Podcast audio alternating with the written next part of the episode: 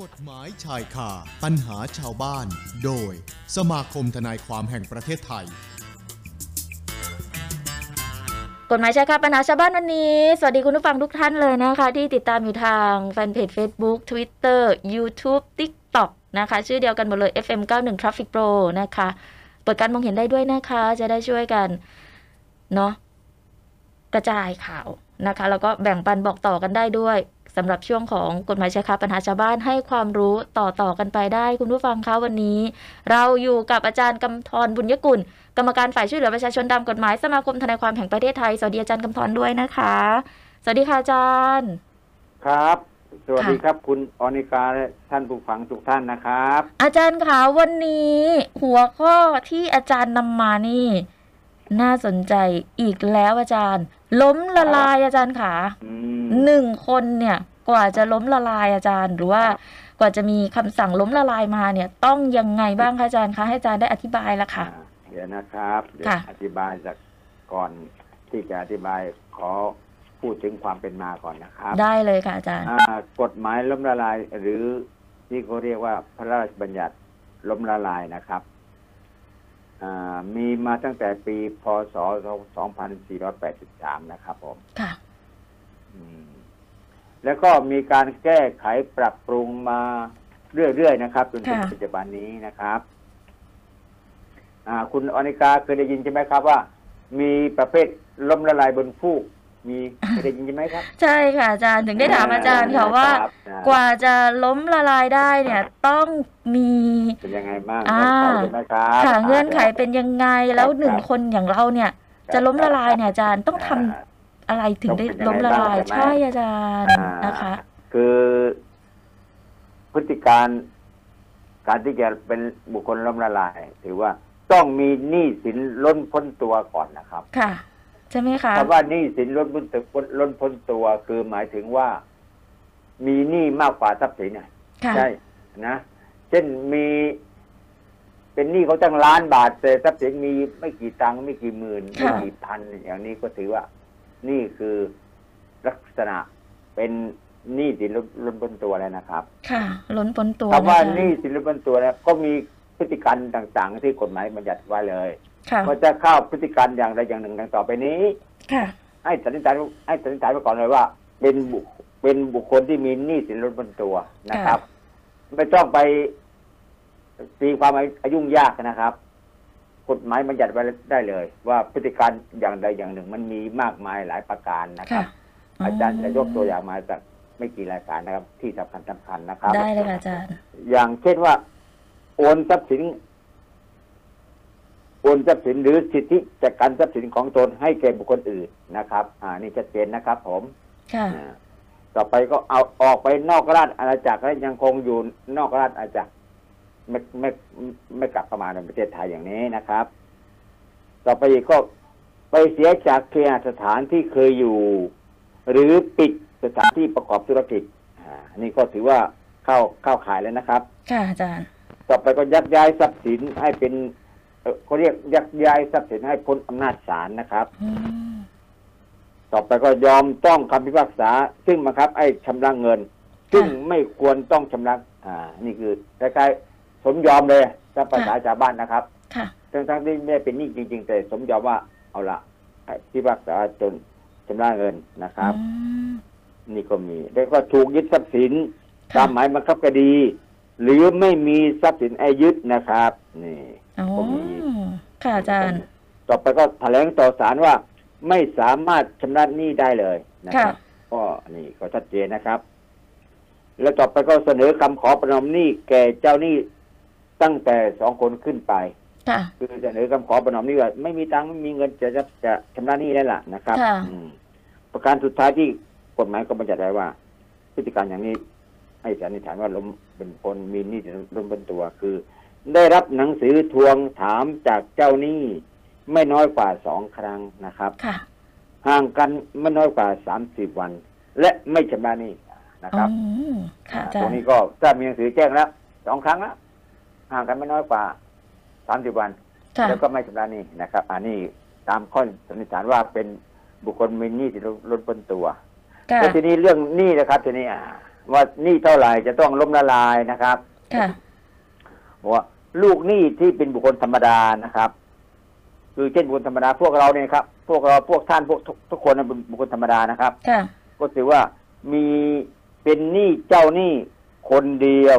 หรือหลายคนไม่น้อยกว่าหนึ่งล้านบาทนะครับผม อ๋อ ไม่น้อยกว่าหนึ่ง อ่า ล้านบาท ล้านบาทนะ ค่ะ หรือลูกหนี้เป็นนิติบุคคล เช่นบริษัทห้างส่วนจำกัด หรือห้างสามัญอะไรแล้วแต่ที่จดทะเบียนเป็นนิติบุคคลนะครับ ค่ะ เป็นหนี้เจ้าหนี้คนเดียวหรือหลายคนไม่น้อยกว่าสองล้านบาทครับผม อืม อ่านี่สองล้านบาทครับเท่าตัวของบุคคลธรรมดาใช่ไหมครับ ค่ะ ใช่ค่ะอาจารย์ แล้วก็ประการสุดท้ายก็ถือว่าก็ถือว่าหนี้นั้นถึงกำหนดชำระไว้แน่นอน ไม่ว่าจะถึงกำหนดชำระโดยพลันหรือในอนาคตก็ตาม อ๋อ นะครับ ค่ะอาจาร คือ ย์ หนี้หนี้ดังกล่าวนี่ถือว่ากำหนดชำระ ไม่ว่าโดยพลันหรือว่าอนาคตก็ตาม ค่ะ แล้วถ้าถ้าถ้าเข้าหลักเกณฑ์สามประการที่ที่อาจารย์ว่า ค่ะ เจ้าหนี้สามารถที่จะฟ้องบุคคลเหล่านั้น ให้เป็นบุคคลล้มละลายได้ครับผม อ๋อ อันนี้ก็คือเป็นสาเหตุที่จะเป็นบุคคลล้มละลายใช่ไหมคะอาจารย์ ใช่ครับ ค่ะ ใช่เลย แล้วพอล้มละลายแล้วนะมันมีผลหรือว่าส่งผลกับ ตัว คน เอง ที่ ไงใช่ไหมครับ ใช่ค่ะอาจารย์ ล้มละลายก็ส่งผลให้ตัวเองไม่สามารถไปทำนิติกรรมใดๆได้เลยครับผม ค่ะ ไม่สามารถทำนิติกรรมใด ๆ ได้ค่ะอาจารย์ ใช่ครับจะโอนจะขายจะทำอะไรแล้วแต่กับ นิติกรรมสัญญานิติกรรมสัญญาต่าง ค่ะ ๆ ไปถ้าไปทำอะไรถือว่าใช้ไม่ได้ครับผม โอนเงินก็ไม่ได้ ถอนเงินก็ไม่ได้ทำอะไรไม่ได้เลยนะคะอาจารย์ ธุรกรรมทางการเงิน จะจะอ่าจะถูกบังคับโดยเจ้าที่เรียกเจ้าที่พิทัก พิทัก ษ์ ษ์ทรัพย์ ครับ อ๋อ จะ ค่ะ มาควบคุมดูแล ค่ะ การจ่ายเงินของคุณนะครับ เงินทุกบาททุกสตางค์ ค่ะ ต้องแจ้งให้เจ้าหน้าที่พิทักษ์ทรัพย์ ค่ะ ในในการเอ่อที่จะให้คุณเบิกเงินไปจ่ายเดือนละเดือนละเท่าไหร่ พอสมควรนะครับ ค่ะ เพราะฉะนั้นการเป็นบุคคลล้มละลาย คือถ้าใช้ชีวิตอาจจะลำบาก ไป ค่ะ ใช้จ่ายทรัพย์สินอะไรไปทำอะไรก็ลำบากครับผม อ๋อ อาจารย์ขาแล้ว ครับ พอเราโดนสั่งแล้วเป็นบุคคลล้มละลายแล้ว จะพ้นสภาพจากเป็นบุคคลล้มละลายเนี่ย ต้องทำยังไงบ้างคะอาจารย์ หรือว่ากี่ปียังไงบ้างคะอาจารย์ อ่ากฎหมายก็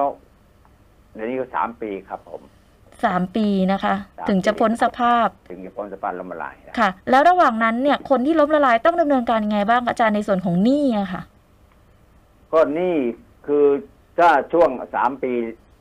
ถ้าไม่สามารถบังคับ เอาถ้าเจ้าหนี้หรือจปทไม่สามารถ ค่ะ ที่จะรวบรวมทรัพย์สินของลูกหนี้ได้ เพื่อ ค่ะ มาแบ่งปันให้กับเจ้าหนี้ทั้งหลายนะครับ ค่ะ ถ้าครบสามปีแล้วก็ถือว่าปลดจากล้มละลายไปครับผม อืมนะคะสาม แล้ ปี วก็กลับมาสู่บุคคลธรรมดาเหมือนเดิม ค่ะ กลับกลับมาสู่บุคคลทั่วๆไปเหมือนเดิมครับ ค่ะก็หนี้สินล้นพ้นตัวนะอาจารย์ อ่า นะคะ ส่วนบุคคลเนี่ยก็คือล้านหนึ่ง อืม นะคะ นิติบุคคลก็คือสองล้านนะคะ ง่ายๆครับ นะคะ รับผม อันนี้ก็คือที่เราจำกันง่าย ๆ เนาะอันนี้สาเหตุนะคะ แล้วก็จะส่งผลกับชีวิตก็คือธุรกรรมต่างๆ ก็ทำไม่ได้ อ่าติดต่อใครก็ ติด ลำบากติดต่อแล้วไม่ได้บอกโอนจะขายที่จะทำนิติกรรมจำนองจำนองอะไรแล้วแต่ก็ไม่ได้ครับผม ค่ะนะคะ ก็จะมีความยากลำบากในการดำเนินชีวิต แล้วก็ ใช่ เรื่องของทรัพย์สินต่างๆ ที่ตามมาด้วย แล้วจะพ้นสภาพไปได้นั่นก็คือสามปีนะคะอาจารย์ ดีแล้วครับ แล้วระหว่าง ค สา บ มปีนี้ก็ไม่ได้อยู่อย่างมีความสุขนะในในฐานะบุคคลล้มละลายใช่ไหมอาจารย์เพราะว่า ไม่เลย ทรั ค พ รับ ย์สิน ไม่มีความสุขเลยครับ ค่ะ ทรัพย์สิน ดูแบบ ต่าง อัตคัดพูดง่ายๆนะครับ ดูแบบอัตคัดลำบากนิดหนึ่งเพราะว่าการใช้จ่าย ไม่ให้สุรุ่ยสุร่ายเลยไม่ให้ฟุ่มเฟือยแล้วล่ะๆครับ ค่ะ ก็จปทก็จะกำหนดว่าคุณจะต้องได้รับค่าใช้จ่ายต่อเดือนละเดือนละเท่าไหร่ จะได้พอในการดำรงชีพแค่ไหนอย่างไรครับ ค่ะ เจ้าหน้าที่พิทักษ์ทรัพย์นะคะ ก็จะ กำหนด กำหนดให้ อ่ากำหนดการใช้จ่ายเงินของคนเพราะไม่ให้เพราะไม่ให้ต่อไปมันถ้าไม่กำหนดอย่างนี้มันจะเรียกทำพฤติกรรมล้มละลายอีกเรื่อยๆ มันก็ไม่ไหวใช่ไหมครับ ค่ะนะคะ ก็ไม่ใช่ว่าสามปีเนี่ยอ่ะเราตั้งใจจะล้มละลายแล้วต้องล้มละลายแล้วแหละแล้วสามปีก็ค่อยว่ากันใหม่แบบนี้ ใช่ครับ อาจารย์ ระหว่างสามปีนั้นก็ไม่ได้มีความสุขนะคะ ต้องดำเนินชีวิต ใช่ครับ เนาะอาจารย์เนาะ ลำบากลำบากลำ ค่ะ บากแล้วต่อไปแม่แม่จะคุณจะปลดจากล้มละลายแล้วก็ตาม ค่ะ สมมุติว่า คนก็รู้ก็ทราบว่านายกรนายขอ ค่ะ เป็นบุคคลเคยล้มละลายมาแล้วนะครับ ค่ะ จะไปติดต่อจะไปกู้จะไปทำอะไรกับใครขาดความน่าเชื่อถือนะครับผมอืม เหมือนเสียเครดิตไปแล้วแบบนี้น่าจะ เมื่อขาดเครดิตไปแล้วลำบากถูกต้องใช่ครับ ค่ะ ขาดเครดิตขาดขาดเครดิตไปแล้วคุณจะอยู่ลำบากต่อไปในสังคมนะครับ ค่ะ นะแม่ ไม่ จะ อยากให้ทุกคนก่อนหนี่เป็นหนี้มากเกินไปนะครับ ค่ะนะคะก็ความจริงก็อยากจะได้คำแนะนำจากอาจารย์ด้วยว่าทำยังไงดีล่ะคะ ตอนนี้อาจารย์มีหนี้อยู่ แล้วจะไม่ได้เป็นบุคคลล้มละลายแบบนี้ดำเนินการยังไงได้บ้างอาจารย์ก็ต้องติดต่อทางเอ่อเจ้าหนี้ของเราแบบนี้ใช่ไหมอาจารย์ ถูกต้องครับ นะคะ ใช่ดีที่ดีที่สุดเจ้าหนี้ของเรานะครับ ค่ะ ติดต่อมีเงินเท่าไหร่ก็ไปผ่อนไปชำระหนี้ให้ไปบ้าง ค่ะ หักต้นหักดอกไปเหลือเท่าไหร่ก็ว่ามานะครับ เนาะ อย่าไม่ใช่ผมเป็นหนี้แล้วค้างจนเจ้าหนี้ก็มาฟ้องละมาลายบาง ค่ะ ทีชีวิตมันไม่ไหวนะครับผม ก่อนฟ้องก็จะมีการเตือนก่อนเหมือนกัน อาจจะแจ้งก่อนไง ค่ะ ว่าอ๋อคุณพอมีเงินมาชำระหนี้บ้างไหมแค่ไหนอย่างไร แต่ถ้าตราบใดหนี้ไม่ถึงหนึ่งล้านบาท โอเค ไม่เป็นไรนะครับ แต่ถ้าเมื่อไหร่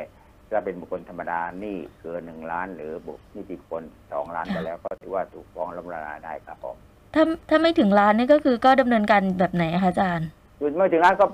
เจ้าหนี้จะฟ้องล้มละลายไม่ได้ครับผม ค่ะ ก็ฟ้องร้องเรียกค่าเสียหายแบบอื่นไปอย่างนี้ไหมคะอาจารย์ อ่าใช่ครับ อาจจะฟ้องให้ชำระหนี้เป็นคดีแพ่งทั่วไปไง ค่ะ เรื่องฟ้องฟ้องให้บังคับชำระเงิน ค่ะ ยึดเงินอะไรแล้วแต่นะ แต่ถ้าไม่ถึงหนึ่งล้านบาทจะล้มละลายไม่ได้ครับผม นะคะ อ่าอันนี่เราก็เข้าใจชัดเจนกันนะว่าที่มาก่อนที่จะเป็นบุคคลล้มละลายเนี่ยเป็นยังไงมีสาเหตุมาจากอะไร ถ้าเกิดว่าเป็นบุคคลล้มละลายแล้วเนี่ยจะส่งผลต่อชีวิตยังไงบ้างนะอาจารย์นะคะ ใช่ ขออนุญาตเข้าสู่คำถามบ้างอ๋อสวัสดีคุณบลูแมนบลูด้วยนะคะ ติดตามกันตลอดเลย แล้วก็อยากจะสอบถามอาจารย์บอกว่าลูกหนี้เสียชีวิตแล้ว ภรรยา บุตร หรือญาติพี่น้องต้องรับใช้หนี้แทนหรือไม่ครับ อืมลูกหนี่เสียชีวิตแล้วใช่ไหมครับ อ่าตั้งในทางกฎในทางแพ่งนะครับทายาทต้องรับผิดใน ค่ะ หนี้ที่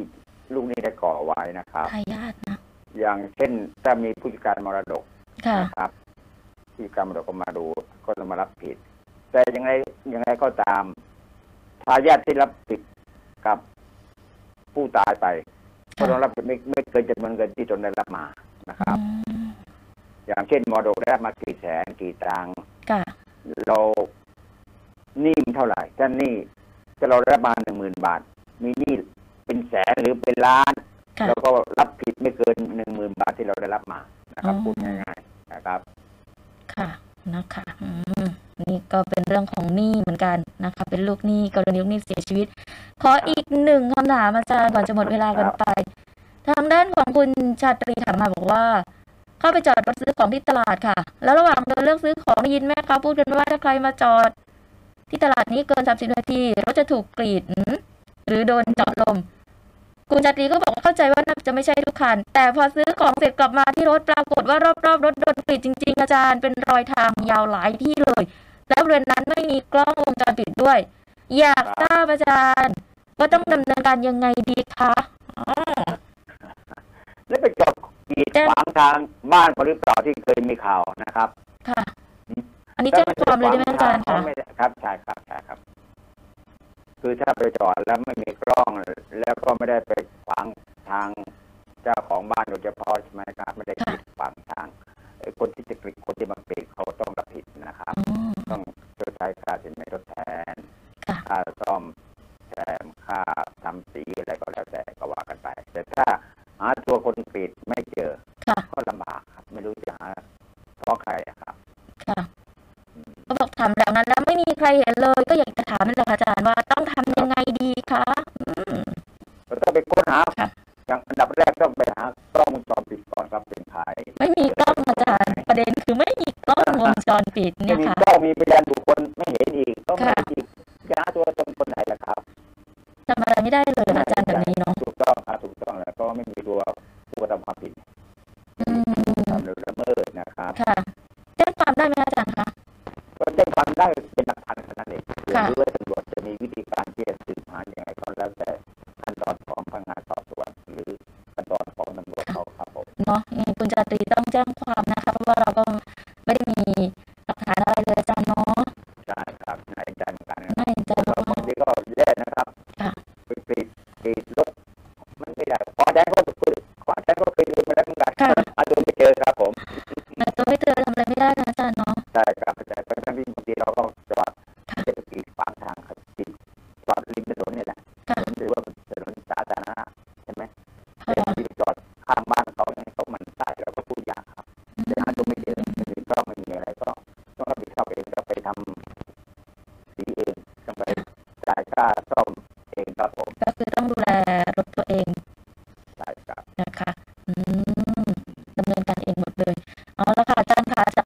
ายจอดรถแบบนี้ อาจารย์วิทย์จะฝากคุณผู้ฟังสพเก้าหนึ่งไหมคะ ก็จะฝากเรื่องตอนนี้รัฐบาลก็เปิดประเทศแล้วใช่ไหมครับ ค่ะ ก็ไปไหนก็มีอาการตกกันแล้วกัน ค่ะ มันระวังหน่อยแล้วกันใส่แมสป้องกัน หรือแอลกอฮอล์ล้างมือล้างอะไรเรียบร้อยนะครับ ค่ะ ไม่รู้โรคมันจะติดมาหรือเปล่าเราไม่รู้นะครับ ค่ะอาจารย์ แต่เพื่อความไม่ประมาทก็อย่าไปเที่ยวในแหล่งชุมชนนะที่คนมีมากคนเยอะๆนะครับก็ฝากดูแลสุขภาพตัวเองไว้ด้วยแล้วกันนะครับเพื่อความไม่ประมาทนะครับผม ได้เลยนะคะอาจารย์ค่ะขอบพระคุณอาจารย์มากๆเลยค่ะ